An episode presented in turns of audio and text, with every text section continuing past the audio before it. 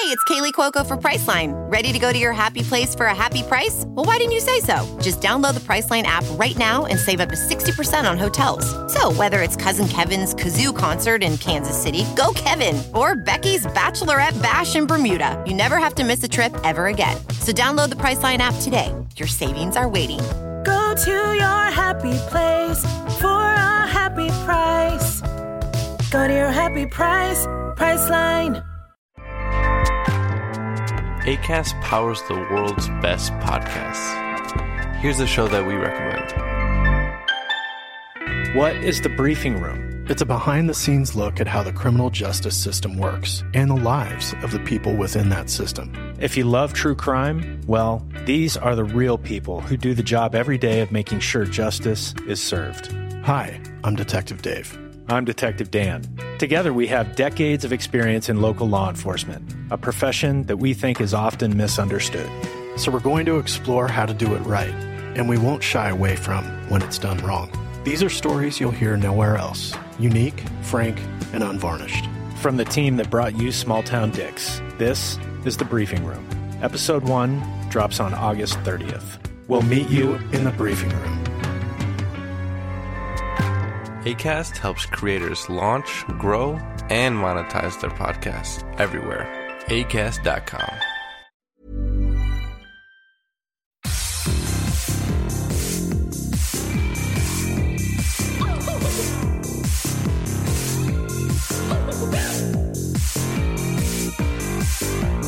Somebody please think of the children!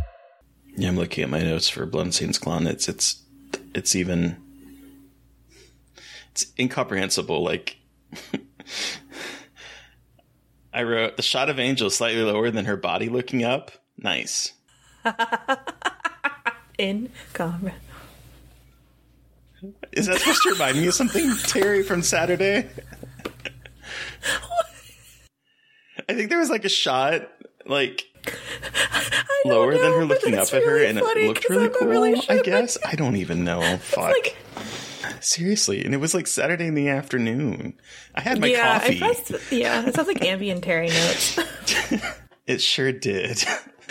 and welcome back to Little Cuts, our weekly minisode where we dig into things that we've been watching and or playing recently. I'm Terry. and I'm Mary Beth. And this week we are talking Ben Schwartz singing, an emotional sci-fi found footage, two video games with exploding animals, and Angel is that bitch. She sure as fuck is. Y'all, I am movied the fuck out.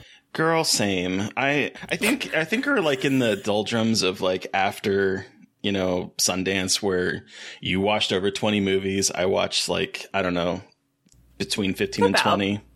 Yeah, I don't even know. So I just feel like we're in that moment of like movies are great, but also I'm a little tired of them. I like I can't I can't do it.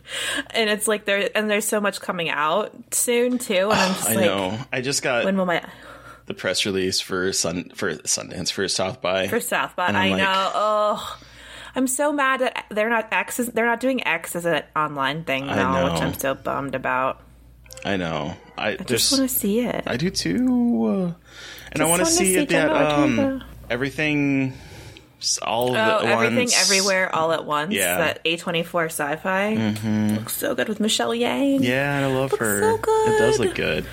Uh, so before we do talk about the movies, I wanted to throw this out there that we got our first review of 2022, Bow, bow, bow, bow. and they said that the friendship between the hosts is the driving force, force, and a warmth somehow pervades every episode, and that they appreciate little cuts. And I believe, Mary Beth, that like either an episode or two ago, you said that if someone gave a review, you would give like a found footage recommendation. So do you have one off the cuff? Because I just sprung this on you last minute. I do. I fucking do. I do actually because I was okay. Story behind this recommendation. I was walking to 7-Eleven before this to get my emotional support giant Coke because that's what I love. And a song came on called um, uh, Hot, um, Air Transylvania by Unalaska. And it's one of my favorite songs. And I know about this song because of the found footage vampire movie Afflicted, which is my recommendation because it's one. An incredible, it's an incredible found footage movie about a guy's transformation into a vampire. But then also these, I found this band because they're friends with them through the movie, and I listened to the song on repeat. So, Afflicted is my found footage recommendation. So there you go, McPodface. Thank you for your review. we truly appreciate it. And that is a good movie. I second that nomination. Okay, I want to hear about Ben Schwartz singing though. Okay, so um, I, I at this point I feel kind of like I'm a shill for Apple TV Plus, but I'm telling you, y'all, they're just putting out some really good content. And their latest thing that is, um, I believe, this is when this when this episode drops will be like the second week in on it. I don't know what is time. Time is a construct. I don't know.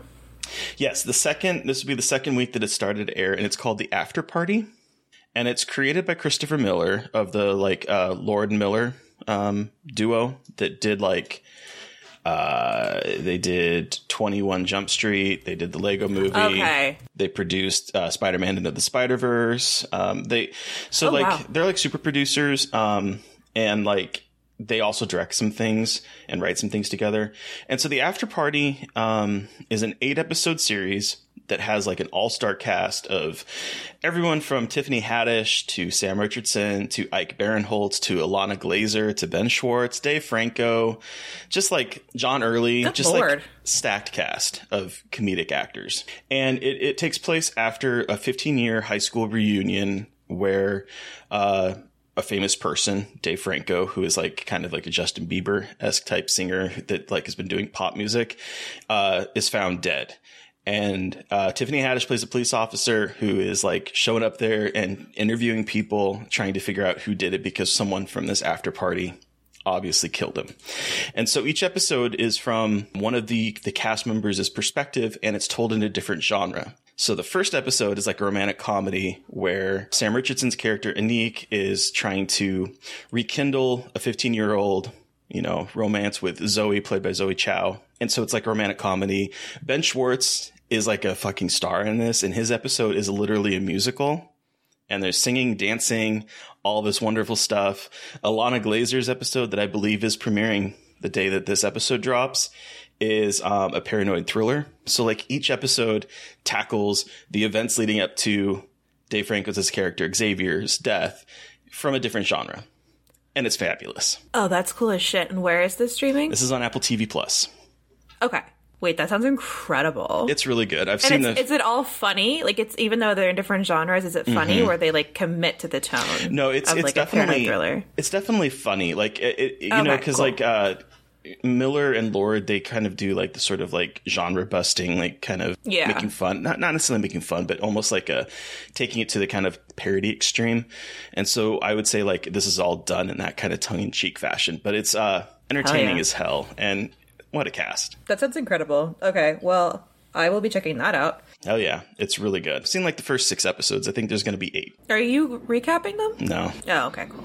no, we're putting all of our attention on Servant. just this is just for fun. This is just What for is fun. This was me being like, I want to watch the after party.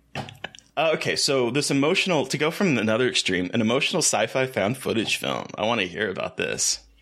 Okay, I'm showing this to you, be- and no one else will see it. I'll post a picture, but it is the Midnight Swim. Oh, yeah. and I just got the Blu-ray literally like an hour before we recorded with this beautiful cover Mm. art. It's gorgeous. It's gorgeous. I'll post a picture. It's on uh, Vinegar Twitter. Syndrome, right?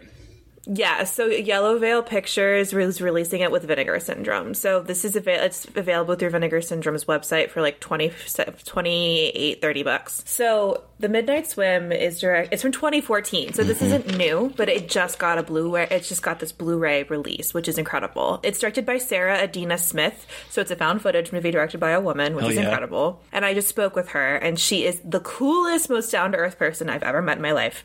But The Midnight Swim is about three sisters who go to their childhood home after the sudden death of their mother. And while they're home, they're like they're they're experiencing grief and kind of you see the dynamics of the sisters While there's something sort of supernaturally sci fi something going on in the lake behind the house. And there's like dead birds being left places, like the camera's recording when people are asleep, like things like that.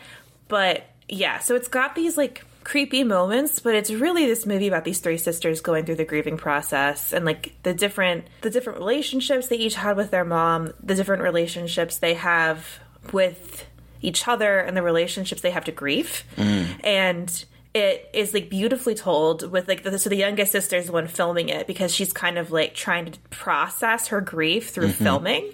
And so she's recording everything and like so it kind of gives it a good reason for her to be filming and it's just really beautiful. It's not like the typical super scary found footage movie, but I think it's a really awesome blend of the horror aspects and, and like supernatural stuff and kind of leaving you guessing about like what's real and what's not. Like even the back of the Blu-ray release says death is not what you think. So, yeah, I watched it because I was interviewing the filmmaker and I'm in love with it. I immediately bought it on Blu-ray because I was like this is a very special movie.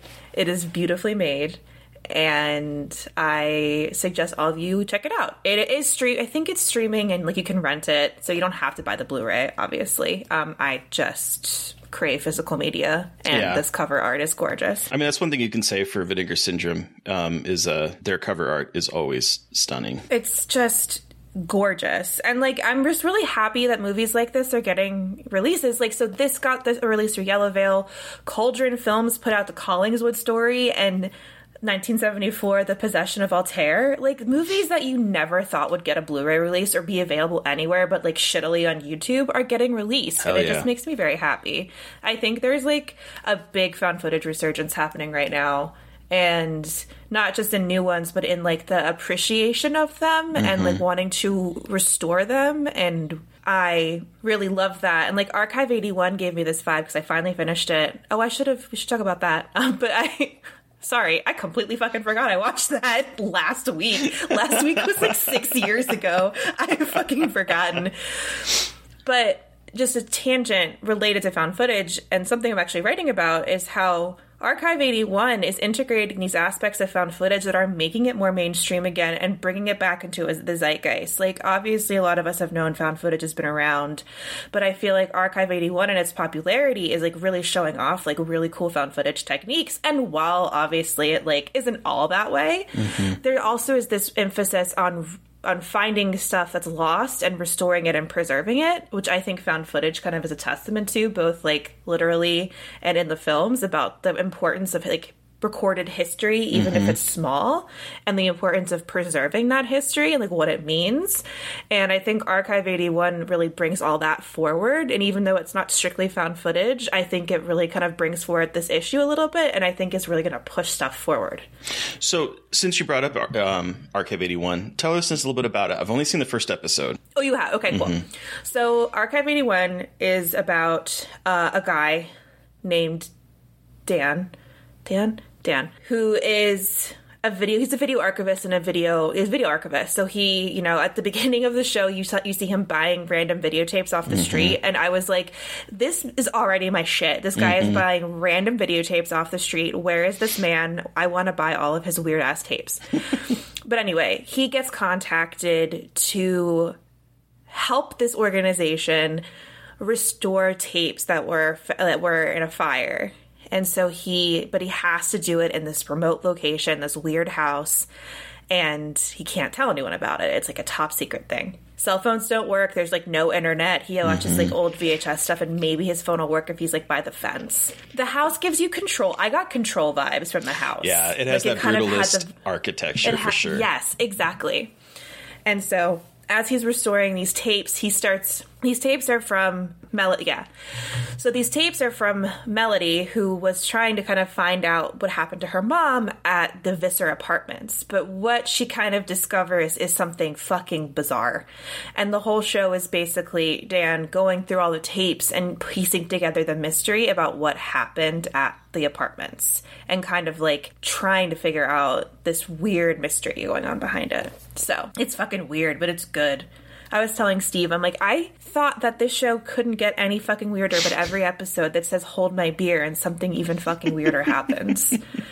so yeah, and a lot of the segments, especially in the first couple of episodes, are her filming all of it. So it's all of her footage. So it's not all. What annoyed me at parts is it's too hybrid at certain po- at certain mm. moments. That annoyed me, but that's that's me as a person. But again, there's lots of like cool layers of found footage of like footage that like, he find he's looking at her footage and then she finds footage and her oh, footage yeah. and it's got all those cool layers to it. And like as a person who just loves to study this stuff, it's really fascinating and really cool. I seriously think it's going to be like a really a cool turning point for found footage maybe or like a deeper integration of that technique. So And it was based on a podcast. it was. I did not listen to it. I wanted to, but I just didn't. but it's really weird. Yeah, I've only seen the first episode. I definitely want to watch more. I just time. yeah. So that yeah. Sorry, I shoehorned in another thing I watched and like totally forgot that I watched it. but um, Archive eighty one. It's on Netflix and like the hype is real. I I didn't think it was going to be, but it was. Steve and I couldn't stop watching it. So Hell yeah. But now I want to hear about your two video games with exploding animals because that's incredible Weird. way. Weird. Okay, so the first one I want to talk kind of a little bit about is um, a game called Nobody Saves the World. Okay. And I don't know if I've heard of that one. It's published by Drinkbox Studios, developed and published by them. And Drinkbox Studios are the company that are known for um, Guacamelee. I don't know if you ever heard of that. oh, okay. Yeah, yeah, yeah. Yeah. So in this game, it's like a top-down Zelda game, like the original like Zelda, where it's like you're just sort of like a, a view above them, and you're controlling a character through like a giant overworld map, and there's dungeons.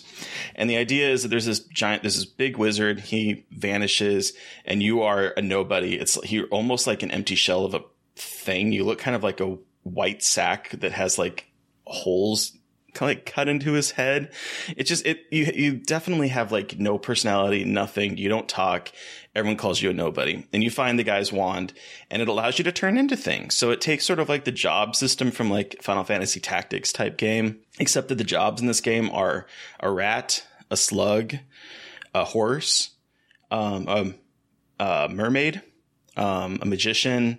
You basically go through and you you level up and you can unlock these forms and then you can mix and match abilities and that's where the exploding animals comes in because one of the classes that you can unlock is a magician and he pulls rabbits out of his hat and uses them as like his minions to go do kill things.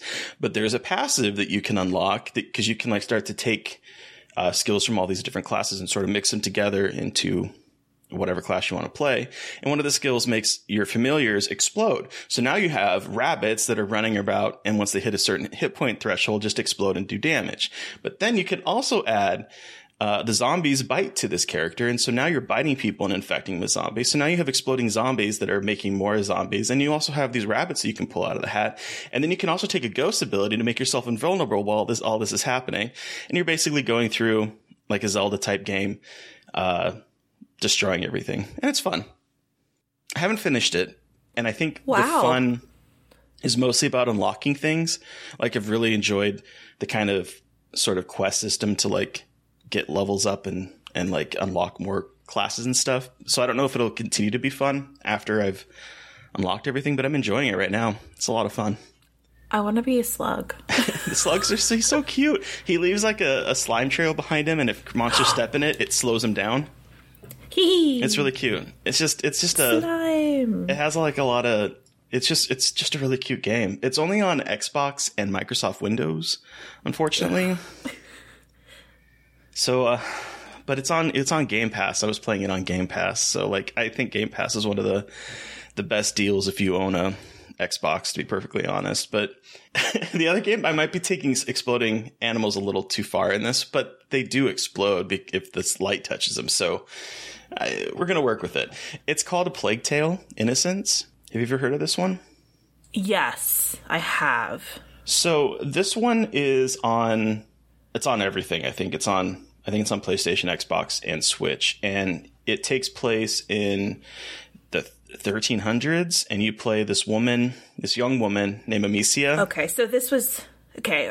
I, I was making sure this was what I was thinking of from 2019. Like it's a, it's not older, but it's not like Mm-hmm. Yeah. a, it's not like a okay, cool. Yeah, Fine. no, I- Steve it's a- played it. Steve Oh, played did he? Okay. Yeah, I um I you know, I've been wanting to play it and they're releasing a sequel in in this year and I was like, "You know what? It's on Game Pass. This is a good time for me to play it." Of course, I started playing it and they took it off of Game Pass yesterday, so I had to go buy the damn game cuz I'm enjoying it so much, but anyway. Uh, so yeah, it takes place in the 1300s. You, you play, Damn you making I a good fucking video game, assholes. Did your save transfer over? It did, yeah. oh, fuck. Okay. I was like, Yeah, no, it it it, tra- it transferred over. It's just one of those things where it's like I went to go play it, and it's like you must insert the disc, and I was like, why must I insert the disc? And it was off of Game Pass, but like it still was on Game Pass, and so I was in this really confusing state where it's like I can't play it, but it says it's on Game Pass, but it's not letting. Anyway, they took it off, but regardless, you play Amicia, this young French woman whose brother Hugo, who's five years old, has been ill since birth. She's like comes from like this lord, and they live in this castle. Like they're they're they're kind of the rich side of things. But then the Inquisition comes through, kills her family, looking for Hugo for some unknown reason, and so you take off running with Hugo. While this is all happening, there is a plague descending, but it's not just any kind of plague. It is like a plague of rats that are the rats are carrying it with them, as it does in in, in the plague. But like there's like thousands of rats, and they just like swarm people and devour them in the darkness. yeah, okay. Yes. Oh, oh, yes. Oh, I remember this because I, Steve, I was remember with, whoa. Lost control of that. I was buffering. I was buffering. I remember Steve playing this Mm-hmm. and watching him do stuff because all of the rats and the him trying to figure out the puzzles so Yeah. you could walk through stuff so you wouldn't get eaten. Yes. And so the game kind of takes place sort of like a, a stealth thing where you're trying to, cause you, you're a young woman, you have a sling, you have no other weapons and you, you're against like armored men. And so part of it is like being stealthy and trying to figure out how to get past like the Inquisition that's hunting for you. And then the other part of the game is dealing with the Black Plague infused rats that are just like hordes. When I say hordes, I mean like hundreds of them are on the screen at once. And like it's like carpet. It's like Yeah. moving carpet. There's no ground Right. unless you li- like the light is what gets them away from their path. yes. But yeah, like carpet. And if the light touches them, they burst into flames, which is why I was going with the sort of Yes. exploding animal metaphor there. I- it works. it works. I think that works. and yeah, and so you're like, there's there's places where you're in the dark and rats just sort of like descend, and you have to like figure out how to move from like torches to torches and and try to figure out different ways of like moving. And it's always constantly adding new things to it, which I love. And one of the things that I thought was really cool, I'm about like three fourths of the way through, I think, at this point. So I haven't mm-hmm. finished it yet, but man, am I am I really digging this? I think some of the the stealth portions, I hate stealth games. I'm not very good at them. And these are a little bit more puzzle solving, but one part that I hate Okay. is that when you get caught, it's game over. Like there's no point in running. If you get caught, Oh, like that's annoying. I'm done. And then you do the restart again. So there's like a lot of trial and error in some of those parts. And some of them did get me a little frustrated because again, not the best at stealth. Um, but yeah. Oh, I hate stealth games. I'm so bad at stealth games. I like. Nope, they're just not Yeah. stealth missions in games. Nightmare. nightmare. And that's that's almost like I would say about like 50% of this game is that. But I'm still enjoying it a lot and there's some parts where like you get to do some fun things like there's where where it includes like the inquisition and they're walking through the rats but they have like a a light and so they're kept at bay and you can use your slingshot to extinguish that light and then all of a sudden they're being swarmed. Right. Oh, that's right. It was just so cool. Yeah, so I there's remember being really impressed with like the creativity of ways you could get out of things. Like Mm-hmm. it's a stealth game with some really cool, like with the puzzle elements. And I'm also like very much a puzzle game person. I love puzzle games. So Yeah, so this one's doing it for me. I think the story is really interesting. I think the the characters between Amicia and her brother are really interesting. There's some really cool side characters that get introduced. I'm really interested to see how this is going to play out. Um, I really just started playing it because I know the sequel is coming out this year, and the sequel looks amazing. And so I was like, I just got to, I just got to play it, and I really recommend it. Highly recommended. Did Steve like oh it? yeah, he did. Yeah. I need to ask him again, but I remember he enjoyed it for the most part, I believe. And I I didn't play it, but I watched him play a decent amount of it and it's really I I really enjoyed the way it looked, the story and just I think taking a time period like that and putting it into video game form is really cool. So yeah, that's a a Plague Tale: Innocence, and the sequel, Cool. A Plague Tale: Requiem, is supposed to come out this year. Requiem. Such a fancy word. Okay, so uh, Angel is that bitch. What folk horror? So we're kicking off our folk horror segment, journey, whatever. And Terry, what movie uh, did we are, are we starting with? We started with the 1971 The Blood on Satan's Claw, directed by Piers Haggard. And We sure did.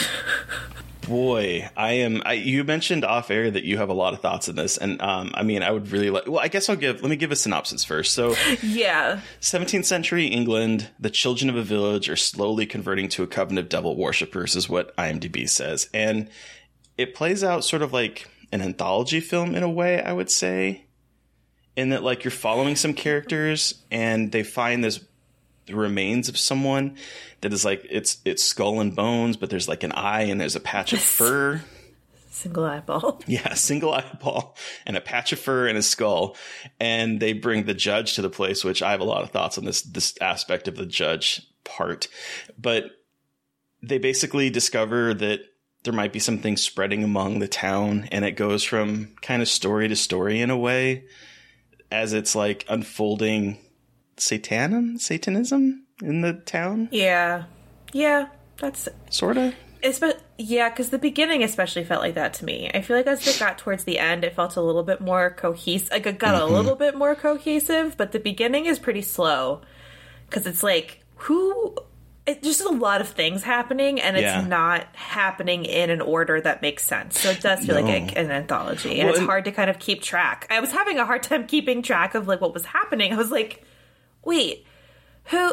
What? Yeah, I got a little. I got a little lost. Well the in the first like the, you they introduce this this character and his like girlfriend in betrothed that wants to marry her maybe and she's staying at their house and then she ends up coming down with whatever's affecting the town and they lock her up in the attic and then they, They, no, no, not just lock. They nail her ass into ass the in room. the room. They nail her ass into the room, and like all she's doing is like having like a pa- like it's the usual like women in hysterics thing, which Uh-huh. is this whole movie. And I just have so many opinions about the gender issues and dynamics in this movie that I don't know, but whatever. And they But- nail her into the room, nail then- her. yes Like, and then they commit her and then that's the last you see of her and but that not until she said like her fiance looks at him in an incredible shot where they have her look at the camera like you are the guy and I love that.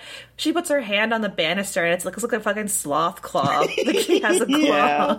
And you're like and this is like the first like Uh-huh. five minutes of this movie and I'm just like and then she's never seen again Nope, no, she's never seen again. And that guy with his, his uh, berries and cream lad hair, not really ever seen again either. yeah He does. It's a terrible Uh-huh. wig. Mm-hmm. Guys, I swear to God, I actually kind of liked. I liked this movie, Oh, but me too. it has some issues. boy does it but so like, but once it hits like the real sat- like Satanism groove, I feel like it. It makes it makes more sense, but it hits that groove with a horrific scene of sexual assault that I was not expecting, and threw me for a goddamn loop. Yeah. because the tone of the movie changes very, very quickly. Like all of a sudden, it's like full on folk horror cult movie in the woods. Mm-hmm. Like it takes a very quick turn, which I loved, which is why I love the movie because it pay. I think it's it pays off for when it gets bu- like buck wild. yeah It's just that, like, ugh. that sexual assault just really came out of nowhere and it's filmed incredibly creepily. It's horrible because this young woman is like brought into the group which is led by angel who is an incredible it's an incredible performance. She's incredible.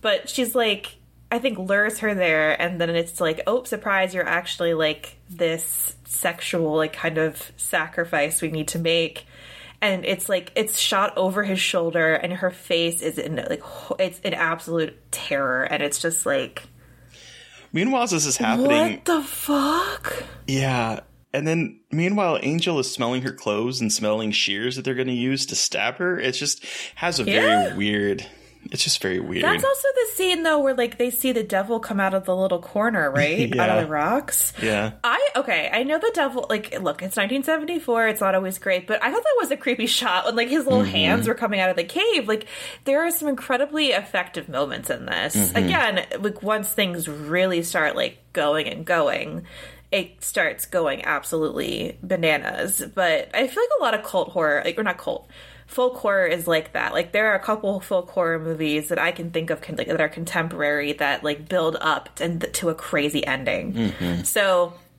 it's like watching this, you can see how it really set up a bunch of shit for folk horror, though. You know what I mean? Oh, like absolutely. it.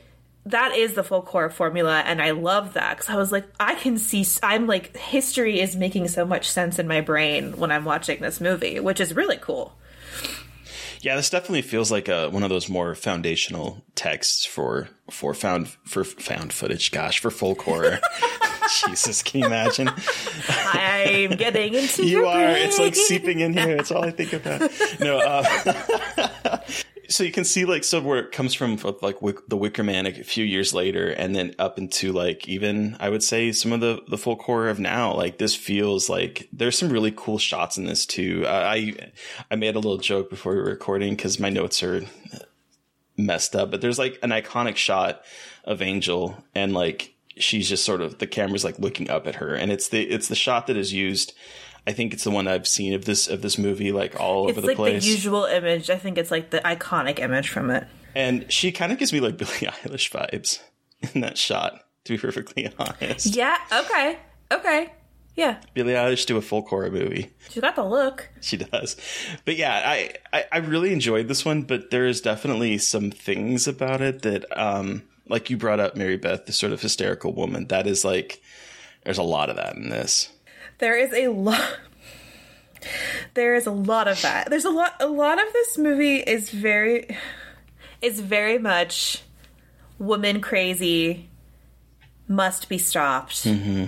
Man can restore order. Mm-hmm. It's very much that movie. Like I was trying to kind of look at it at a, in a lens of like, well, maybe they're trying to say something about like gender. They're not though. They're not at all. Like this is 1974 and very much like a patriarchal society is the way movie. So that like I get it's 1974. Like I do totally get that, but it's you know when you're in this current contemporary moment, it's hard to ignore. It's like it's impossible to ignore because that's the whole fucking movie is that like Yeah. destroy women because of course the leader of the cult who is like fucking the devil is Angel who is a, a teenage girl. Mm-hmm.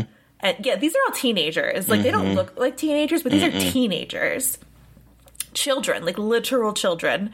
And she's the devil, essentially. And she's like the young fair maiden that has to be destroyed. And she's preying on all the young fair maidens, and the men can help them. And oh, I just wanted a movie where she killed everyone and won. Not her getting stabbed to death by a pitchfork.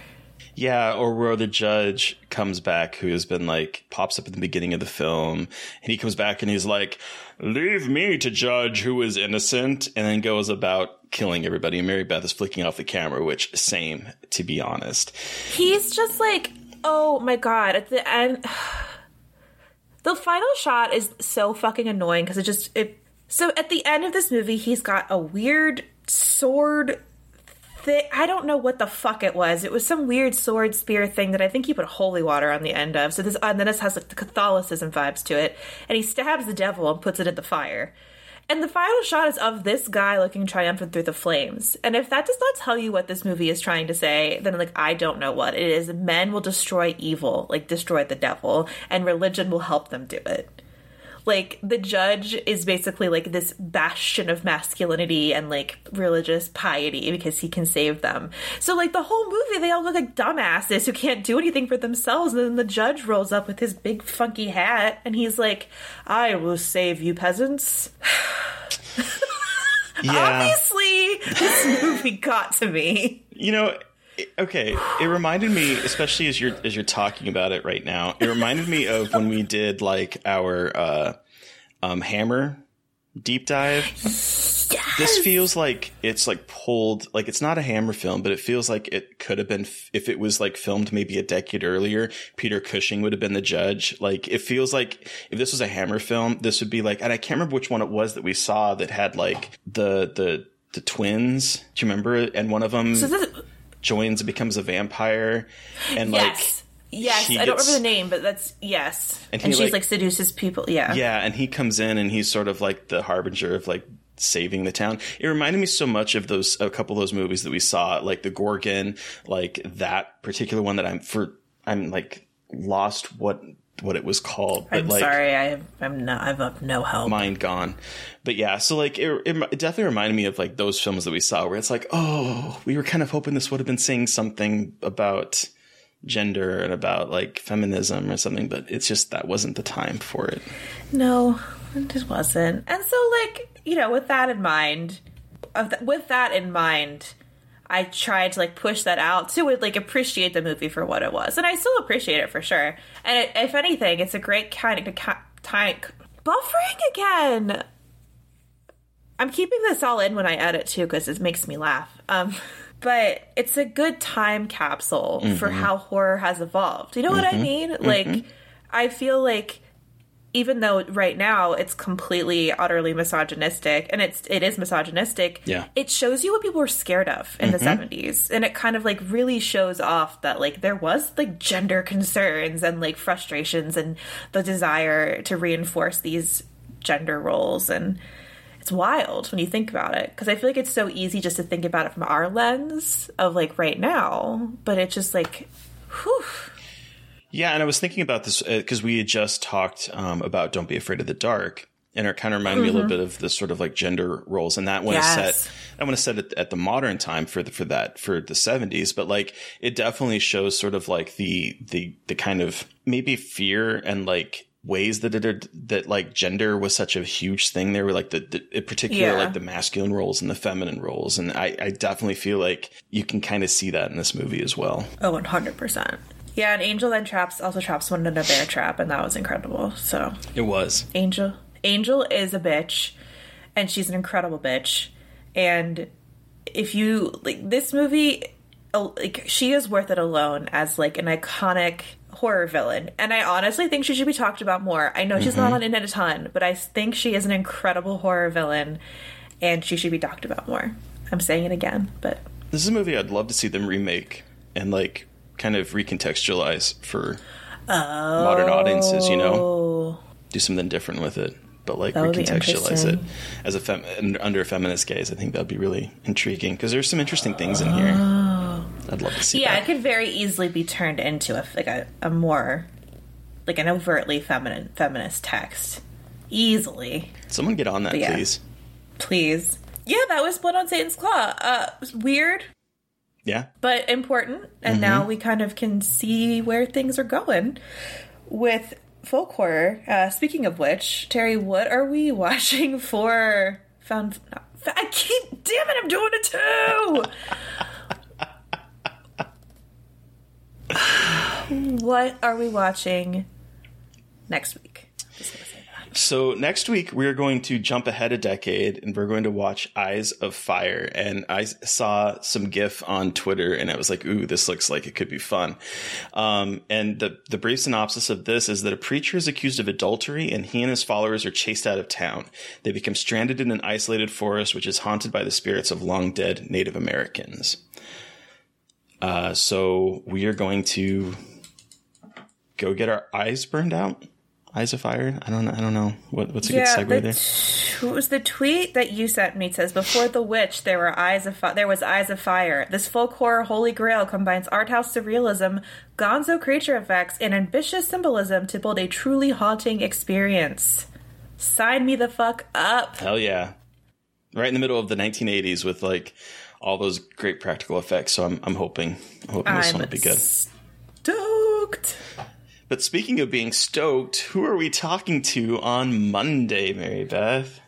Ooh, on Monday, we are chatting with indie game developer Daniel Mullins, who created the fantastic game that Terry and I have gushed about, Inscryption. Mm-hmm. And he brought with him James and the Giant Peach.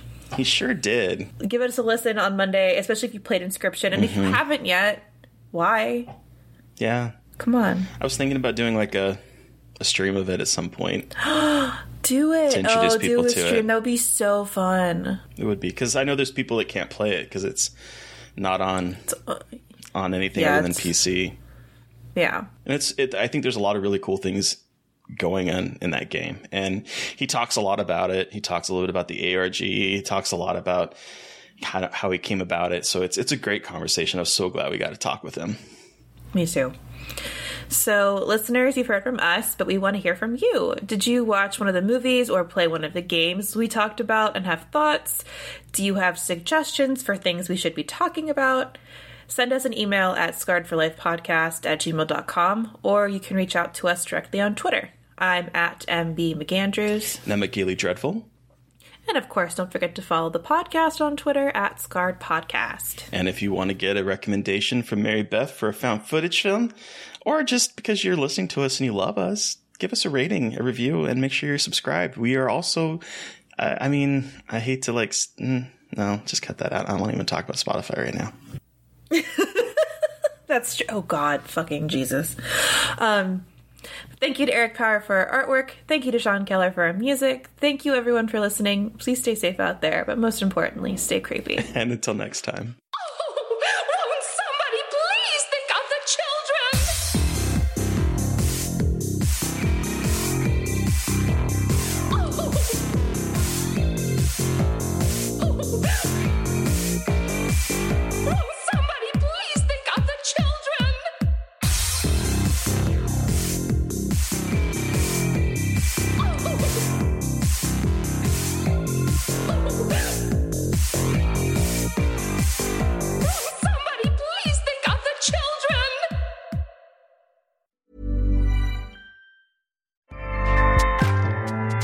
ACAST powers the world's best podcasts. Here's a show that we recommend.